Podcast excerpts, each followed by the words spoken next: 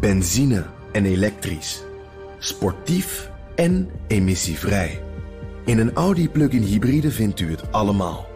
Ervaar de A6, Q5, Q7 en Q8 standaard met quattro vierwielaandrijving. Wat u ook zoekt, u vindt het in een Audi.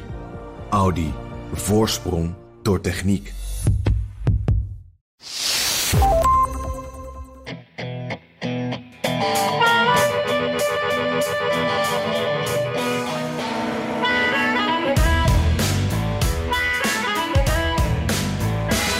Jaar zwoegde de 6 januari-commissie aan het onderzoek over de rol van Trump in de bestorming van het Capitool en de Stop the Steal-beweging, die tot de huidige dag ontkent dat Joe Biden heeft gewonnen.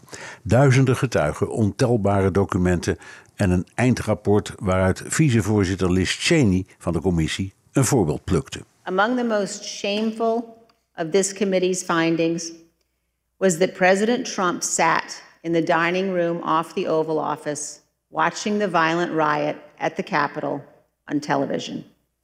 For hours, he would not issue a public statement instructing his supporters to disperse and leave the Capitol. No man who would behave that way at that moment in time can ever serve in any position of authority in our nation again. Waaruit je al meteen kan zien hoe ingewikkeld de zaak is. Niet ingrijpen tijdens wat leek op een staatsgreep is misschien immoreel of gemeen of onverschillig, maar het is geen strafbaar feit. Hoe adembenemend sommige getuigenverklaringen ook zijn, juridisch betekent het allemaal weinig. Trump kreeg een tik op de vingers. Dat is alles. Dit is aflevering 159 van de Amerika-podcast. Mijn naam is Bernard Hammelburg met een beker koffie vanuit Studio Hammelburg in New York. Jan is met vakantie en we missen hem natuurlijk, maar in zulke gevallen grijpen we naar plan B, het nepotistische alternatief. En dat ben ik, David Hammelburg, uh, ook met mijn beker koffie.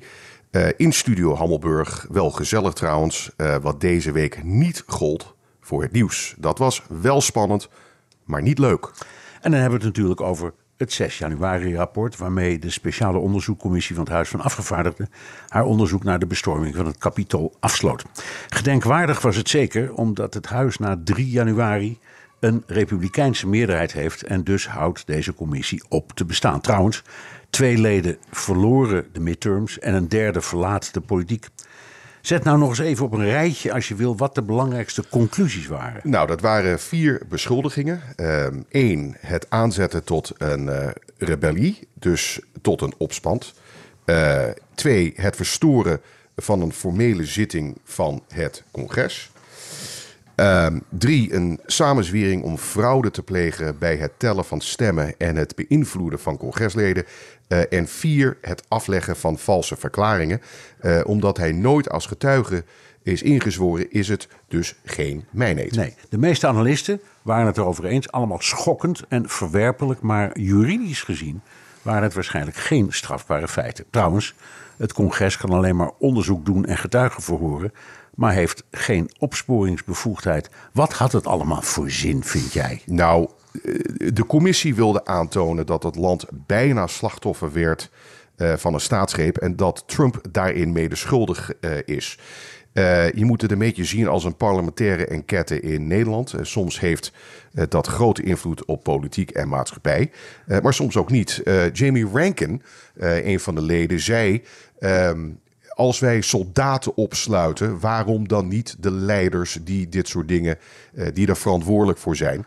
Maar wat voor soldaten zou je opsluiten? Nou ja, de mensen die dus het kapitool uh, oh, hebben aangevallen. Ja, ja, ja, dat, dat Dus waarom wel zij en niet de leiders die de, de, de, de oproep deden? Uh, zo werkt dat niet in onze samenleving. Um, maar goed, dit, uh, dit, onderzoek is geheel overgedragen aan het Openbare Ministerie, dus het uh, ministerie van Justitie. Uh, daar moeten ze uitmaken of ze met dit enorme feitenrelaat iets kunnen. ze zijn zelf al natuurlijk ook bezig met een eigen onderzoek, dus dit, kan zeker helpen.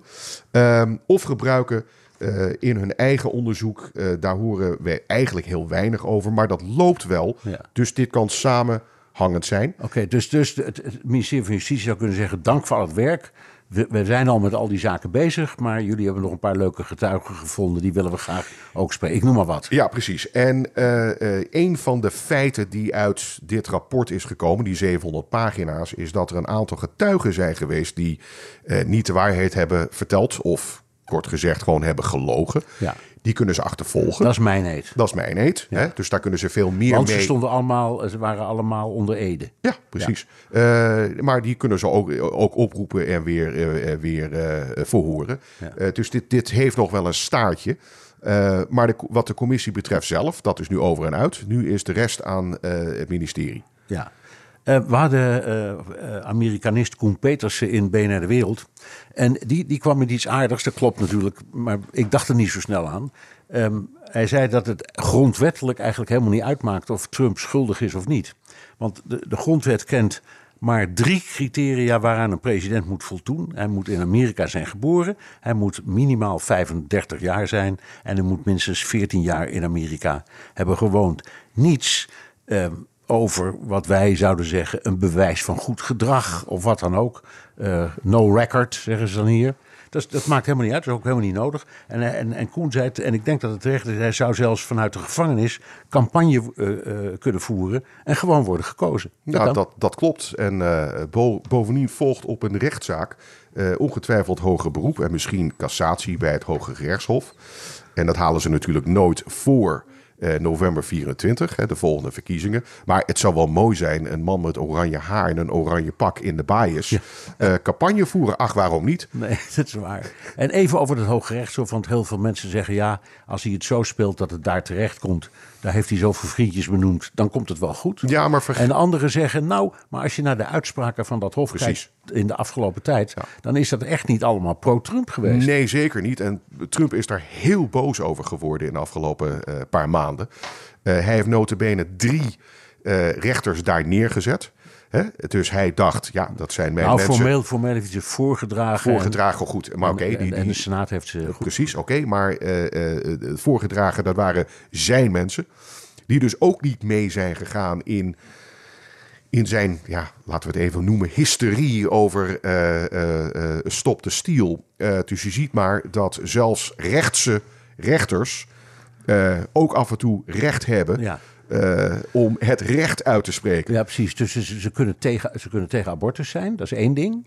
Dat is een hele grote emotionele zaak ook in, in, in dit land. Maar ze kunnen bij anderen op andere punten zeggen: ja, sorry, hier gaat het gewoon over dingen als mijn eet.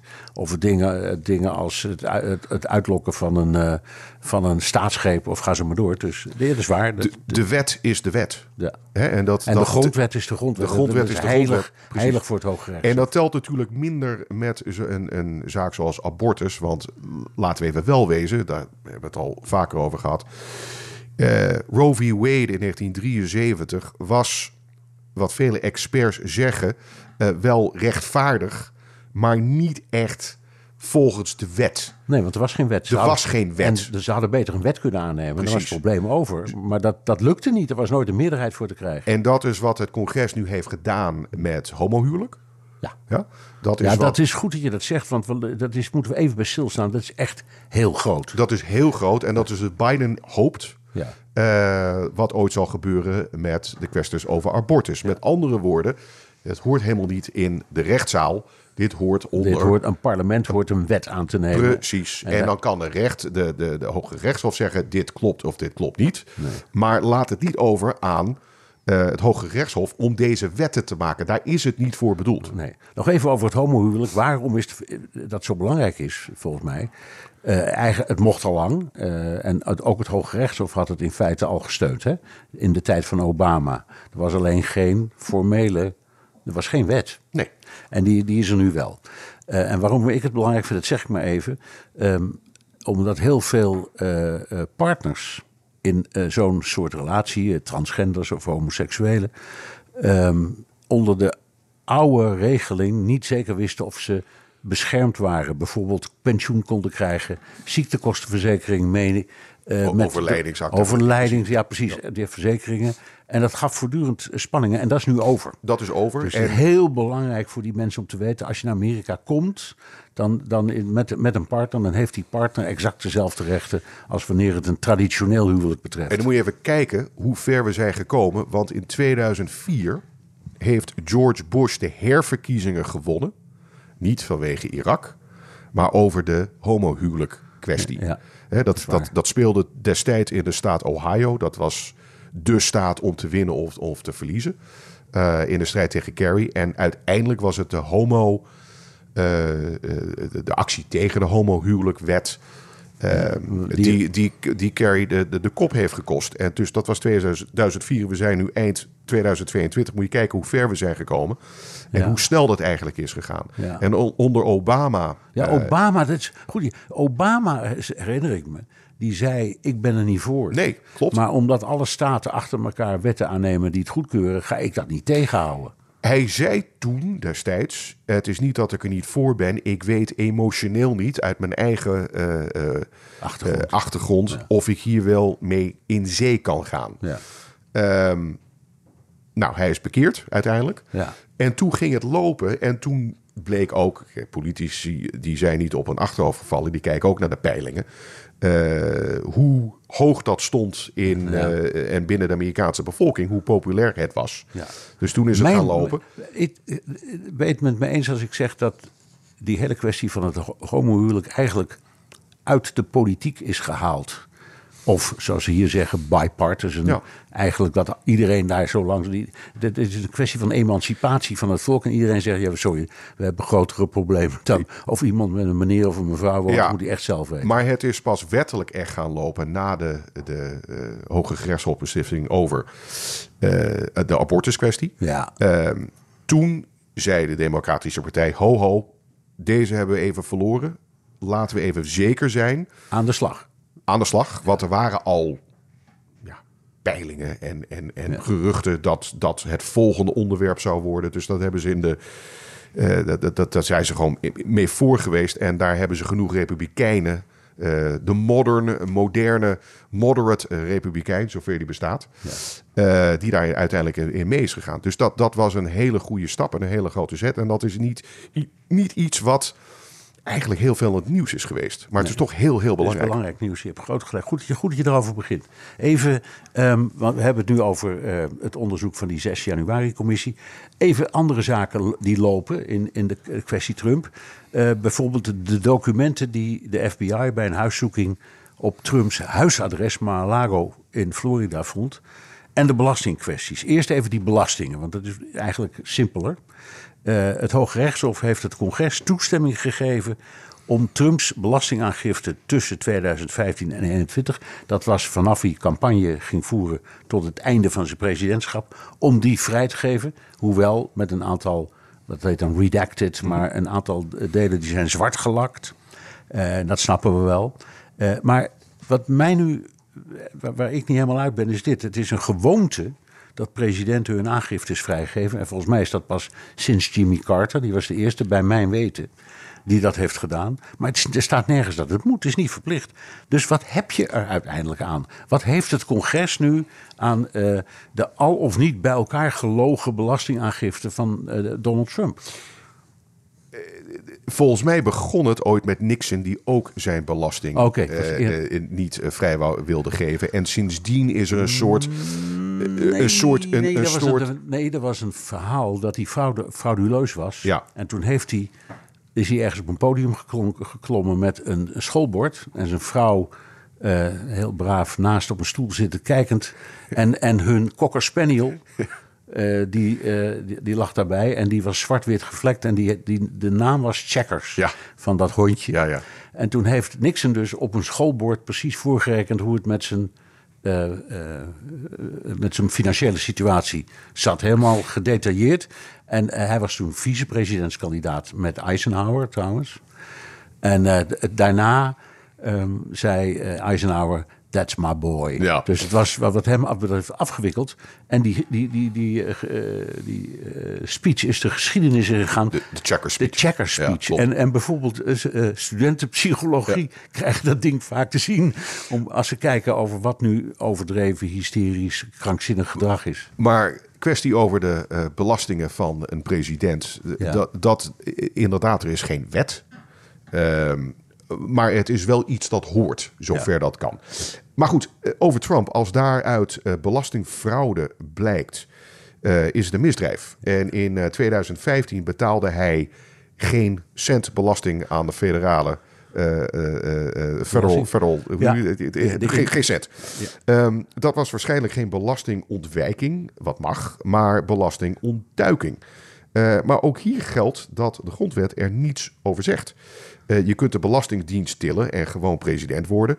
Uh, alleen zou dat voor de Republikeinse Partij erg lastig worden. Niet juridisch, maar ja, uiteraard zeker politiek. Ja, op een bepaald moment houdt het, op, houdt het steunen ook op hè, door de partij. Daar komen we direct misschien nog wel even over. Nou, en dan denk ik wat jij en ik, uh, toen we erover spraken, allebei al meteen zeiden...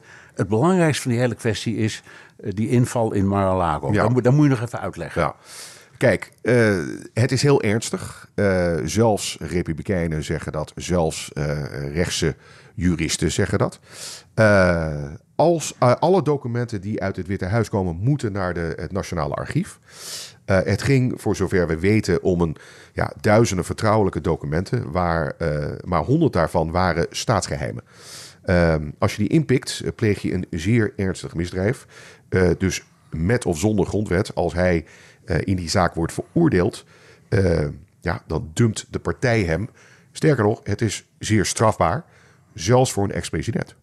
Dus in dit geval zou die niet wegkomen met het staat niet in de grondwet uh, bij de beperkingen. Dan is het gewoon een misdadiger, zo gezegd. Om het even slim. Uh, ja, hij, hij, kan altijd zeggen: ja, zo was het niet bedoeld. En uh, het was een ongelukje. En ja, ik had een advocaat, die wist er ook niet veel van. En hier lagen ze maar. Maar in dat Mar-a-Lago, dat is een. Ja, een, een, een soort tweede witte huis voor hem. Dan komen uh, de, de mensen uit de hele wereld. En je hoeft maar een kastje open te doen. En daar lagen die dingen. Ja. dus het, het, is niet zomaar iets. Nee, ze lagen niet keurig in een kluis of zo. Nee, het lag achter in, in, in een deur. En, en uh, de FBI is. Ja, die, die, volgens mij stonden zij ook met een bek vol tanden wat ze daar allemaal vonden. Aanvonden. Heb jij enig idee, dat heb, ik, ik heb het nergens kunnen vinden, waarom hij dit heeft gedaan? Waarom wilde hij alle mogelijke dossiers uit het... Ijdelheid.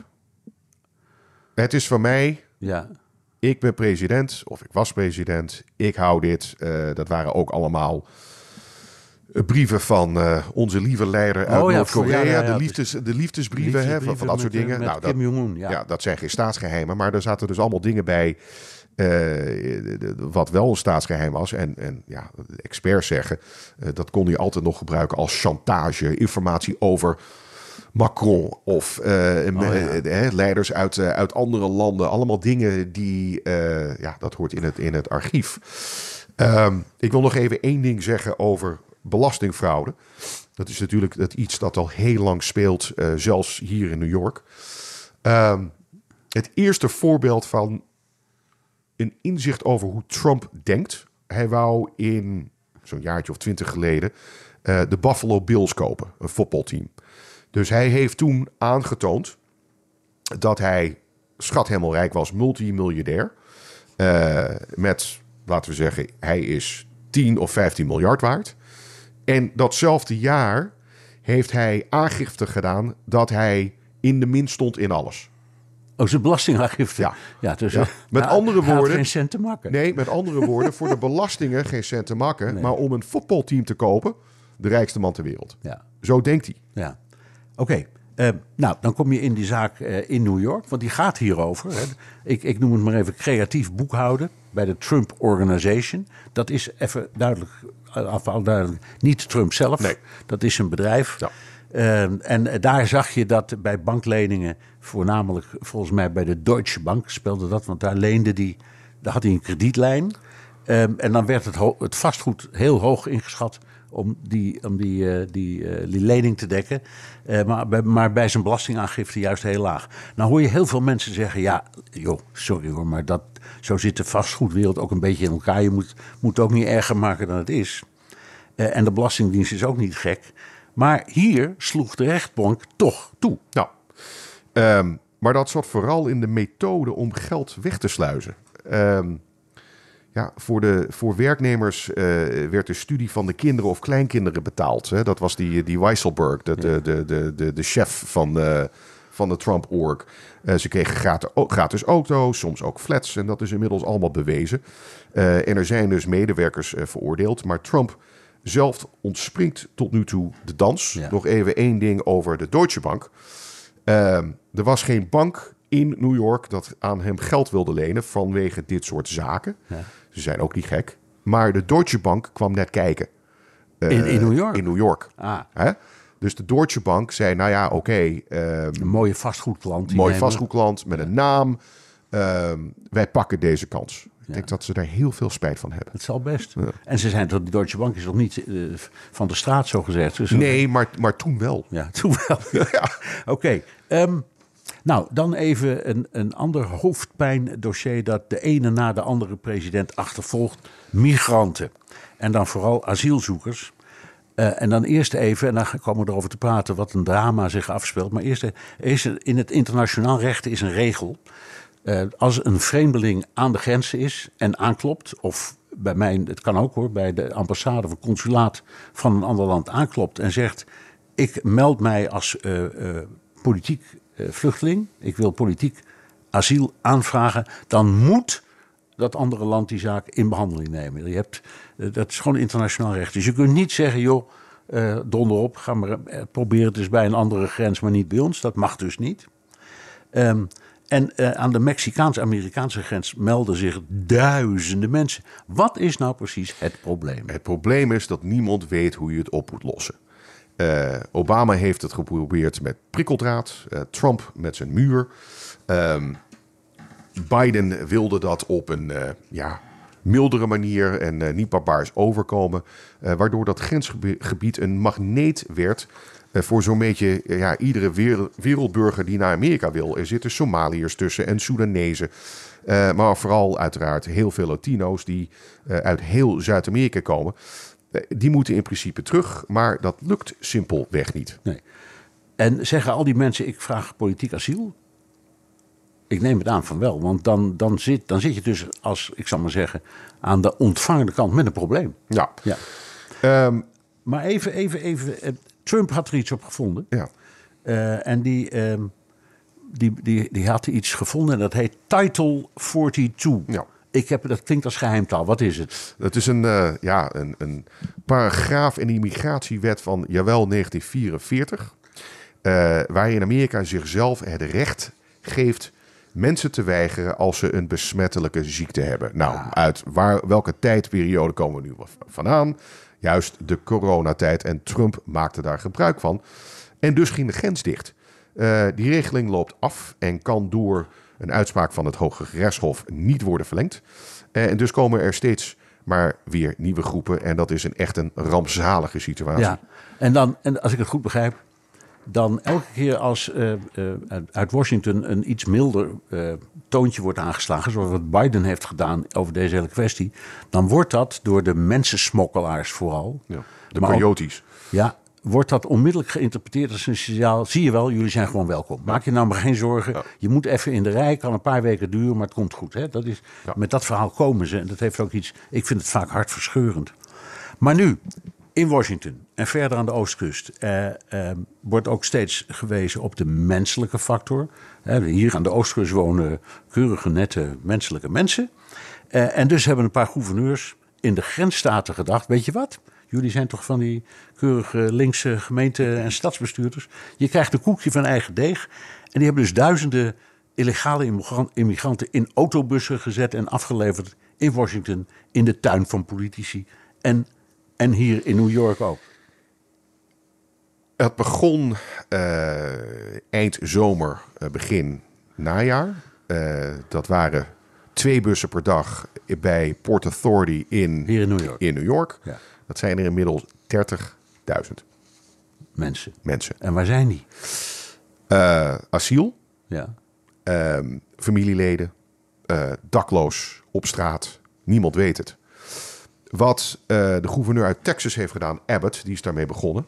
Uh, die dacht, ja, jullie zijn van deze prachtige opvangcentra. Centra, ja. ik, ik, laat je even een koekje van je eigen deeg laten zien. In het begin was er niks aan de hand, want het, ja, zo'n bus zitten 48 mensen. En er weer een bus, en weer een bus, en weer een bus, en meer een bus. En nu inmiddels bijna 31.000. Het is inmiddels een tsunami om met Trump, ja, Trump te en spreken. Als je, als je het over New York hebt. New York heeft een, een, een per dag in de opvangcentra zo'n 100.000 daklozen. Ja? Zo. Moet je nagaan. Ja. Daar komen dus, nou laten we zeggen, de helft van die, van die 30.000 komt daar bovenop. Komt daar bovenop. In één keer 15% extra. Ja. De, wat denk je dat dat voor de stad New York doet? Ja. Bovendien hebben al die mensen uh, kinderen. Ja. Die kinderen moeten naar school. Ja. Dus het uh, uh, ministerie van Onderwijs in New York loopt over. Um, en Abbott en uh, gouverneur DeSantis uit Florida, die lachen zich helemaal kapot. Dit was ook een politieke kwestie hier in New York tijdens uh, uh, de campagne of gouverneur. Ehm, ik heb zelf aan de Republikeinse kandidaat gevraagd: Oké, okay, jullie hebben een prachtig punt gemaakt. Ja.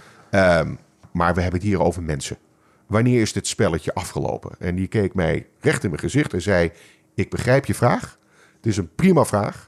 Maar ze zijn zo desperate daar op die grens. Dat politiek of niet, we, ze hebben geen keus. Nee. Ja, het is politiek. Ja, het staat niet chic. Ja, we hebben met echte mensen te maken. We hebben daar ontzettend meelij mee. Maar we kunnen niet anders. Jongen. Nou. Ja. En, en, en het gaat gewoon door. Nu, het gaat gewoon door. Ja. Het is een eindeloze put en niemand weet uh, waar dit eindigt. En, En, uh, in ieder geval heeft Washington nu geld gegeven aan uh, de stad New York en Washington en Chicago en dan nog een paar andere steden uh, die dit allemaal meemaken. Om tenminste in ieder geval die, die opvang uh, te kunnen financieren. Maar waar moeten die mensen naartoe en waar gaan ze, waar gaan ze heen en waar eindigt dit? Ja. Niemand weet het. Het doet me denken, één dingetje wat me te binnen schiet. Wij zaten samen te kijken naar de toespraak van Zelensky Ja. voor het, de, de, de Senaat en het Huis van Afgevaardigden. Verzaal- al, al die politici. En daar zagen we een mevrouw die we helemaal waren vergeten. Hoe heette ze ook weer? Uh, Kamala, Juist, ja. Kamala wie? Kamala Wie, precies. Die zat daar dus, want die is voorzitter van de Senaat. Dus die zat ik was naast, het bijna vergeten. Ik ook, die zat naast Nancy Pelosi. Ehm, ehm, maar die heeft dat dossier toch gekregen. Over, daarom vraag ik het over die immigratie. Eh, en ik weet dat ze toen een aantal landen is af gaan reizen om uit te leggen dat mensen er onverstandig aan deden om naar die Mexicaans-Amerikaanse grens te trekken. Maar ja, die denken wie is die mevrouw en ik Ja. ga gewoon toch. Dus- Ja, ik, de- ik denk zelf ook wie is die mevrouw, dus daar, daar zit wel wat in. Jawel, maar goed, Maar, maar- nee, maar eh, serieus, eh, eh, de, de, de Republikeinen hebben gewoon een punt. De- de- zij hameren al jarenlang over die grens. Hè? De Texas, Republikeinse staat, Florida, Republikeinse staat, Arizona. nou ja, laten we zeggen, een beetje ertussenin. Nou, een beetje ertussenin. Maar goed, die, die, die, die zijn daar slachtoffer van.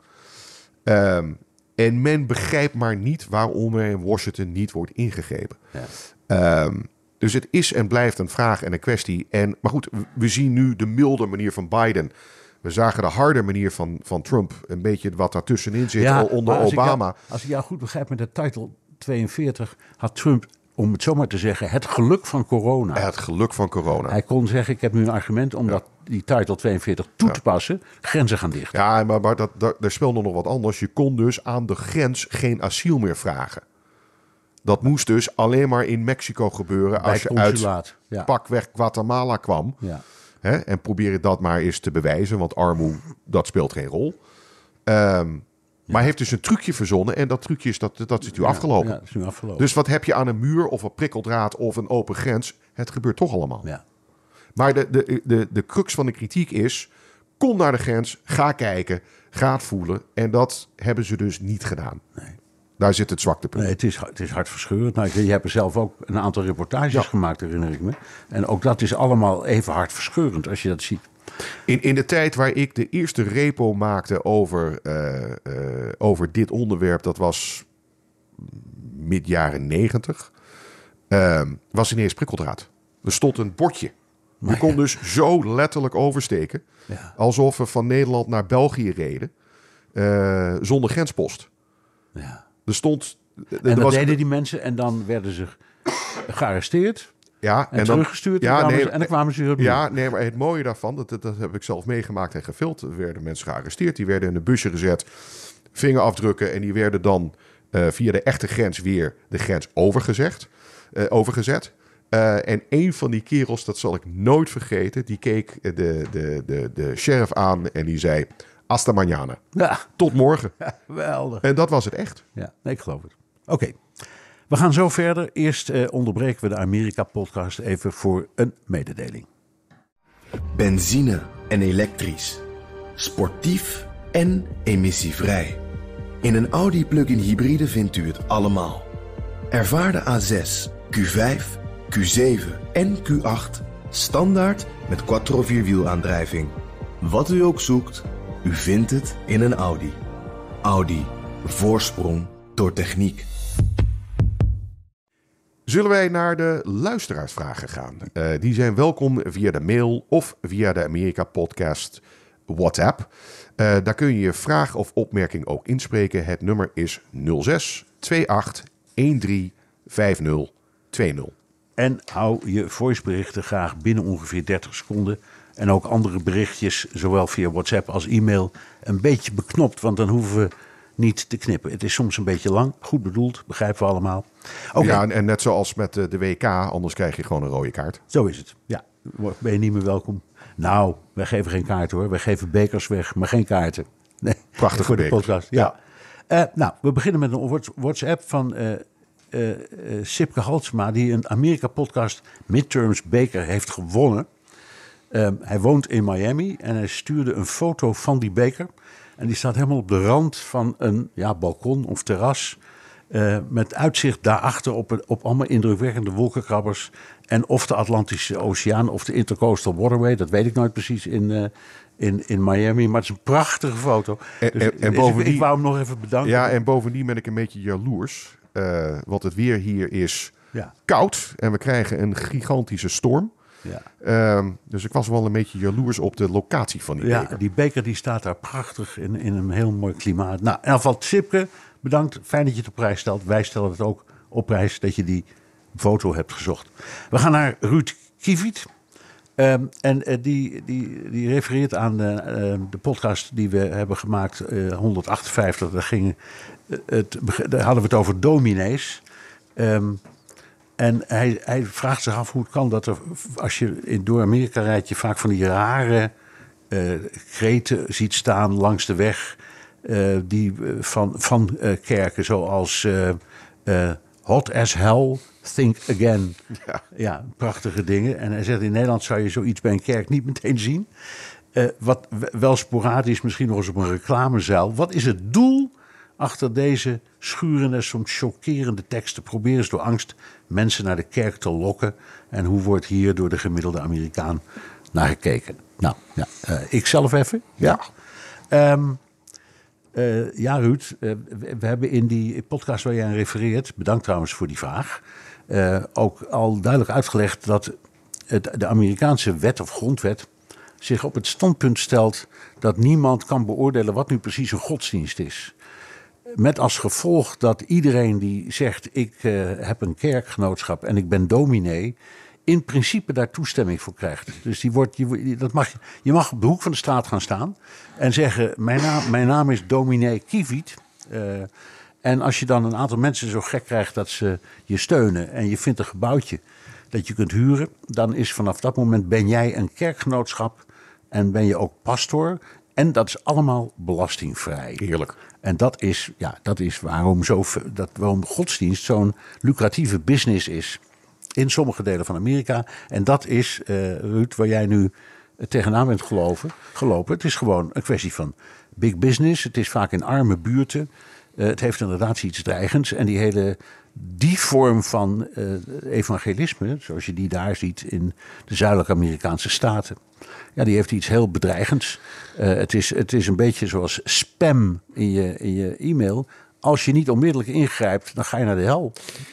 dat is één manier om het te doen. De andere manier in andere plekken, zoals laten we zeggen de westkust of het noordoosten, zie je ook wel van die reclamespotjes, maar vaak met humor. Ja. Ehm, dan, dan, dan zit er iets geestigs in of iets um, smeurs waarbij je wil denken: hé, hey, hier wil ik wel meer van weten. Dat is de andere manier om het Leuke te doen. club. Ja, het is niet alleen maar uh, u, u, u, bent gedoemd tot de hel. Dat, dat, er zijn ook andere manieren en andere vormen. Maar je hebt helemaal gelijk. Het gaat natuurlijk om de commercie. Ja, ja, nou goed. Ik hoop dat je het uh, begrijpt, Ruud. Uh, wij kunnen het niet veranderen. Het is wat het is. En de crux is dus, uh, wie maakt uit wat een godsdienst is? En wie maakt uit wie dan die godsdienst vertegenwoordigt? En in een, de Amerikanen nogmaals, in hun vorm van democratie zeggen, daar kun je niet over oordelen. En dominee is dus ook niet een beschermd beroep. Je hoeft er niet voor te hebben gestudeerd. We gaan naar Willem van Haren. Um, die uh, is een enorme fan en die, die refereert aan waar we het vaak over hebben: de flyover states. He, dus de staten die niet aan de oost- en westkust vinden, daar doen wij vaak een beetje laatdunkend over. Laagdunkend. Er is ook nog een andere naam: ja. de cookie cutter states. Cookie, en, want? Een cookie cutter is zo'n. Ja, een vormpje? Een vormpje uh, om een koekje uit te snijden. Ja. En als je dus over de. Veel van die flyover states zijn allemaal ja, in, in een, in een, uh, uh, in, in een oh, soort bedoelt... rechthoekachtige ja, ja, ja, vorm. Je bedoelt op de kaart. Dus op de kaart. De grenzen kijkt. Die, zijn met die hebben geen vorm, dat is allemaal rechthoek. En, en, allemaal met lineaal en, getrokken. precies. Uh, dus dat heet ook vaak de cookie cutter steeds. Ja, maar goed, hij, uh, hij, hij, hij zegt eigenlijk dat, uh, dat hij vooral even ons attent maakt op een hele mooie serie. Die heet Justified met Timothy Oliphant. Uh, en dat gaat helemaal over die flyover states en de mensen die daar wonen. En ze zijn allemaal een beetje oud en het is, het is, het is uh, verouderd. Je kunt het eigenlijk alleen maar zien op via Play. Maar als je even zoekt, vind je het wel. Nogmaals, Justified met Timothy Oliphant. Ik had er nooit van gehoord. Het lijkt me leuk, want um, we zijn inderdaad wel eens een klein beetje minachtend over die, die, die staat in het midden. En dat is toch de, de, kern van dit land. Ja, en dat is ook waar Trump zo uh, populair door is geworden. Door juist te roepen tegen die mensen: niemand luistert naar jullie, ik wel. Ik begrijp jullie. Um, dat, is, dat is dus een van de redenen. Hè? De elitaire gedrag van uh, de oostkust en de westkust. Uh, en wat, alles wat ertussen valt, dat, ja, dat verwatert een beetje. Um, en ik ken zelf heel veel mensen die dus alleen maar ook in, op de oostkust of westkust komen. Ja. Misschien nog het zuiden. Maar Kansas City komen ze nooit. Kansas City komen ze niet en, en uh, Indianapolis komen ze niet. En, en ja, dat hele Middenwesten, dat vervalt een beetje. En als je daar komt, um, dan zie je ook veel verval. Het, het, het is ook een beetje een cliché. Hè? Oude autofabrieken die geen auto's meer, uh, meer leveren, van dat soort dingen. Het, is, ja. het, het heeft ook wel iets triests. Maar het zijn ja, de, de, de, ook Amerikanen en met Amerikaanse trots. En zij worden heel vaak vergeten. Ja. En dat wordt in, uh, niet in dank afgenomen uh, in deze politieke. Uh, nee, en er is nog iets wat je, even, waar ze steun mee verdienen. Want ik ben met grote regelmaat in die gebieden ook geweest. En als, als er ergens nou gebieden is waar zo'n zo'n kreet als Buy American werkt, dan is het daar. Zeker. Want ik heb daar nooit een Japanse of een Duitse auto gezien. Alleen maar uh, Ford 150 pick-up trucks ja. en dat soort auto's. Ja. En vooral met Amerikaans gemaakte wapens. En, ja, precies. En, ja, ja. Zo is het. En hij zegt nog even dat hij uh, gestopt is met uh, luisteren naar de podcast bij het wandelen. En dat hij het nu in de auto doet. Nou, vooruit. Mag ook. We hebben een uh, leuke luisteraarsvraag. Interessante een kwestie waar we al vaker over hebben gesproken, maar toch maar even. Uh, deze audiovraag is van Jeroen Telindert. Ik heb een vraag voor jullie. Zouden jullie misschien nog kunnen toelichten hoe het komt dat de Republikeinen en de Democraten in de uh, loop van de jaren beiden zo van standpunten zijn gewisseld? Vroeger Lincoln als republikein, antislavernij en progressief naar de Republikeinen van vandaag, vooral uiterst rechts, wit en religieus, en de Democraten eigenlijk uh, die de min of meer omgekeerde weg hebben afgelegd.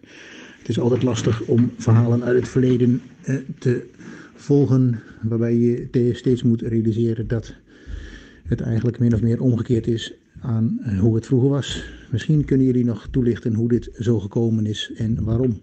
Alvast bedankt en veel succes met jullie podcast. Ja, en dat, hij vraagt eigenlijk waarom is links rechts en rechts links? Want dat was het in de geschiedenis. Uh, de Party of Lincoln, waar de Republikeinen heel trots op zijn, was wat je nu zou denken uh, of zou kunnen vinden de linkse democratische bolwerk. Anti-slavernij. Anti-slavernij, uh, uh, rechten, iedereen dezelfde rechten.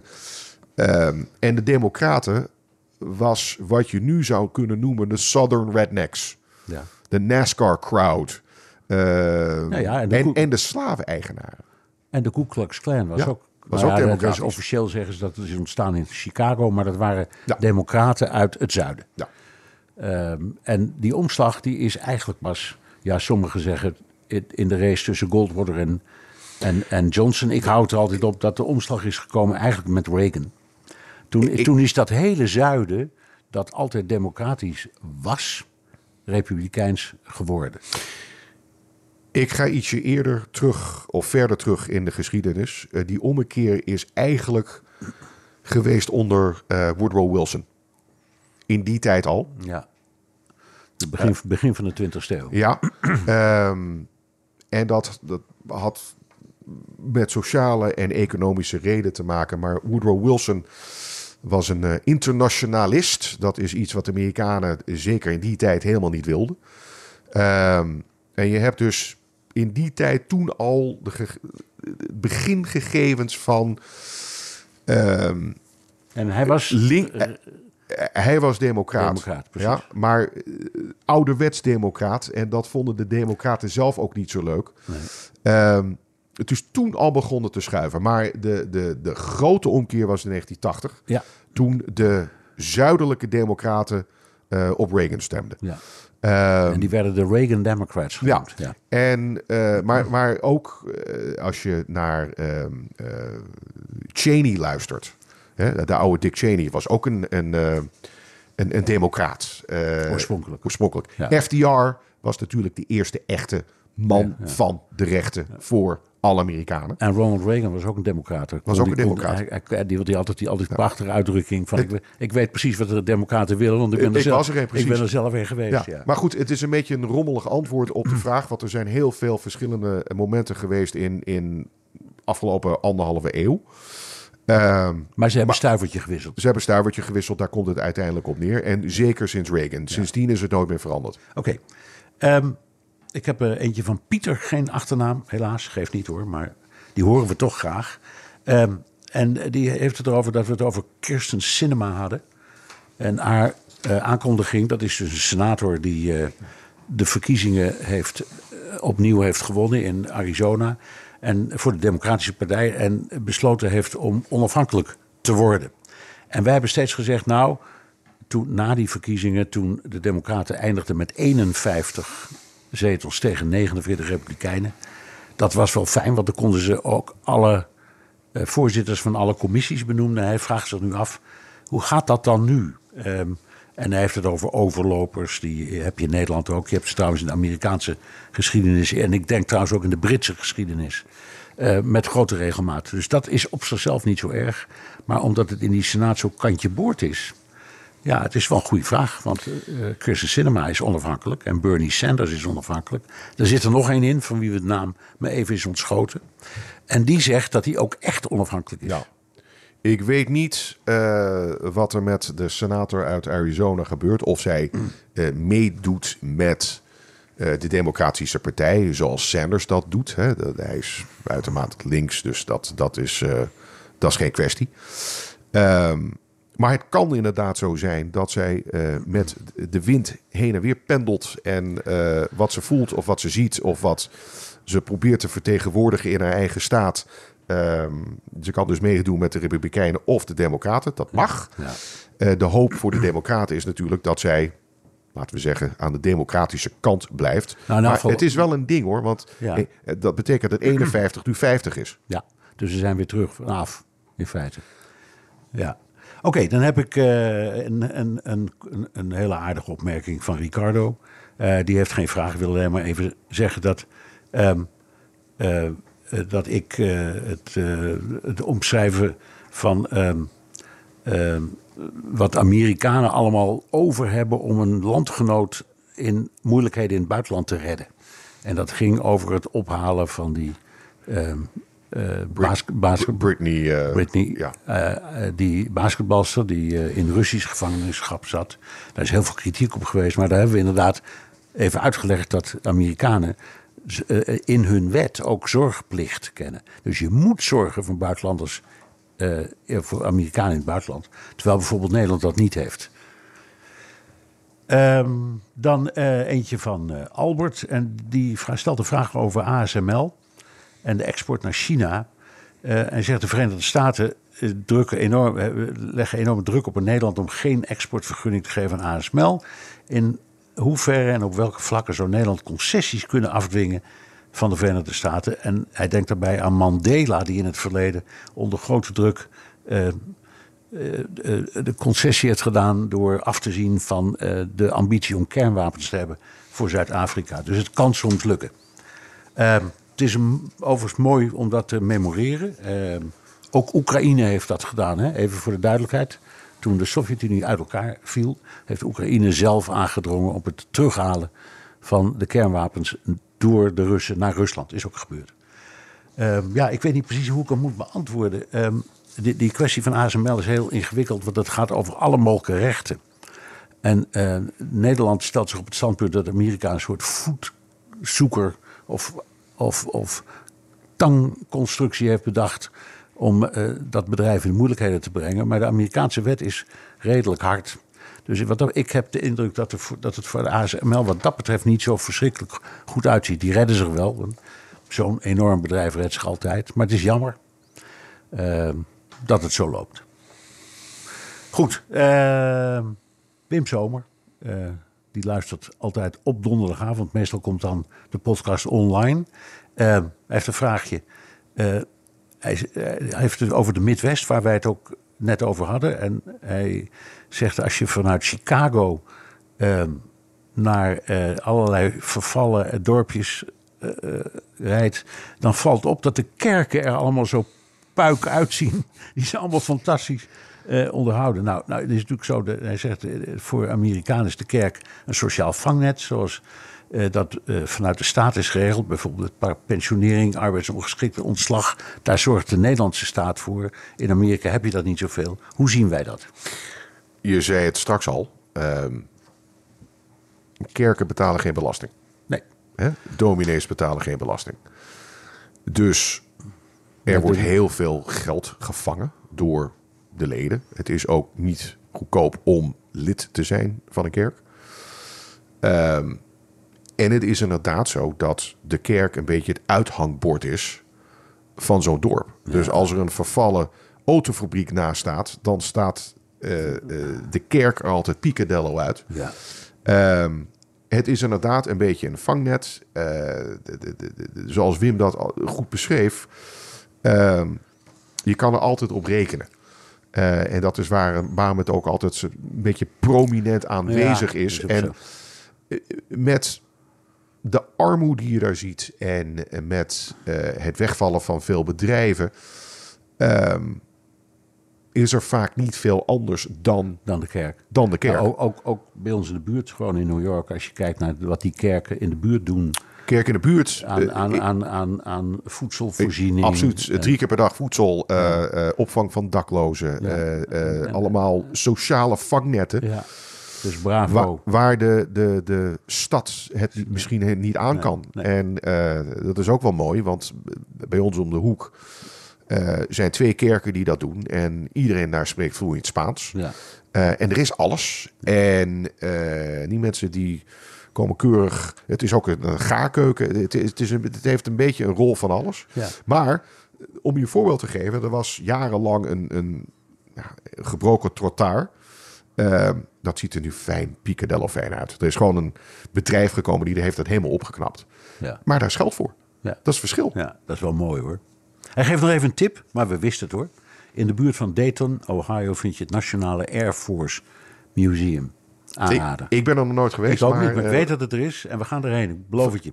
volgende keer een mast. En, uh, en uh, hij sluit zijn briefje met een hele aardige op naar de 200 shows. Gaan we doen. Dankjewel Wim. En dit was hem dan weer, de Amerika-podcast. Terugluisteren kan eh, via de VNR, eh, BNR-site, Apple Podcast en Spotify. Heb je vragen, opmerkingen, kritiek of complimenten? Dan kan dat ook met een tweet naar Jan Postma USA of BNR De Wereld. Of heel ouderwets een mailtje naar dewereld.bnr.nl. En je kunt ook je vraag inspreken of intikken op de Amerika Podcast WhatsApp 06 28 13 5020. Ja, welk platform je ook kiest.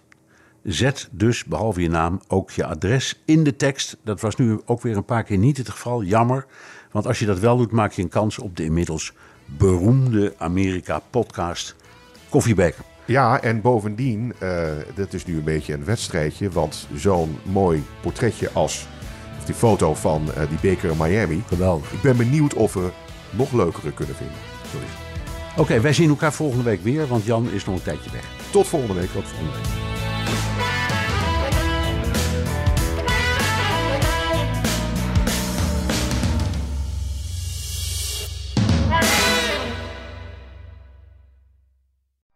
Benzine en elektrisch. Sportief en emissievrij. In een Audi plug-in hybride vindt u het allemaal. Ervaar de A6, Q5, Q7 en Q8 standaard met quattro vierwielaandrijving.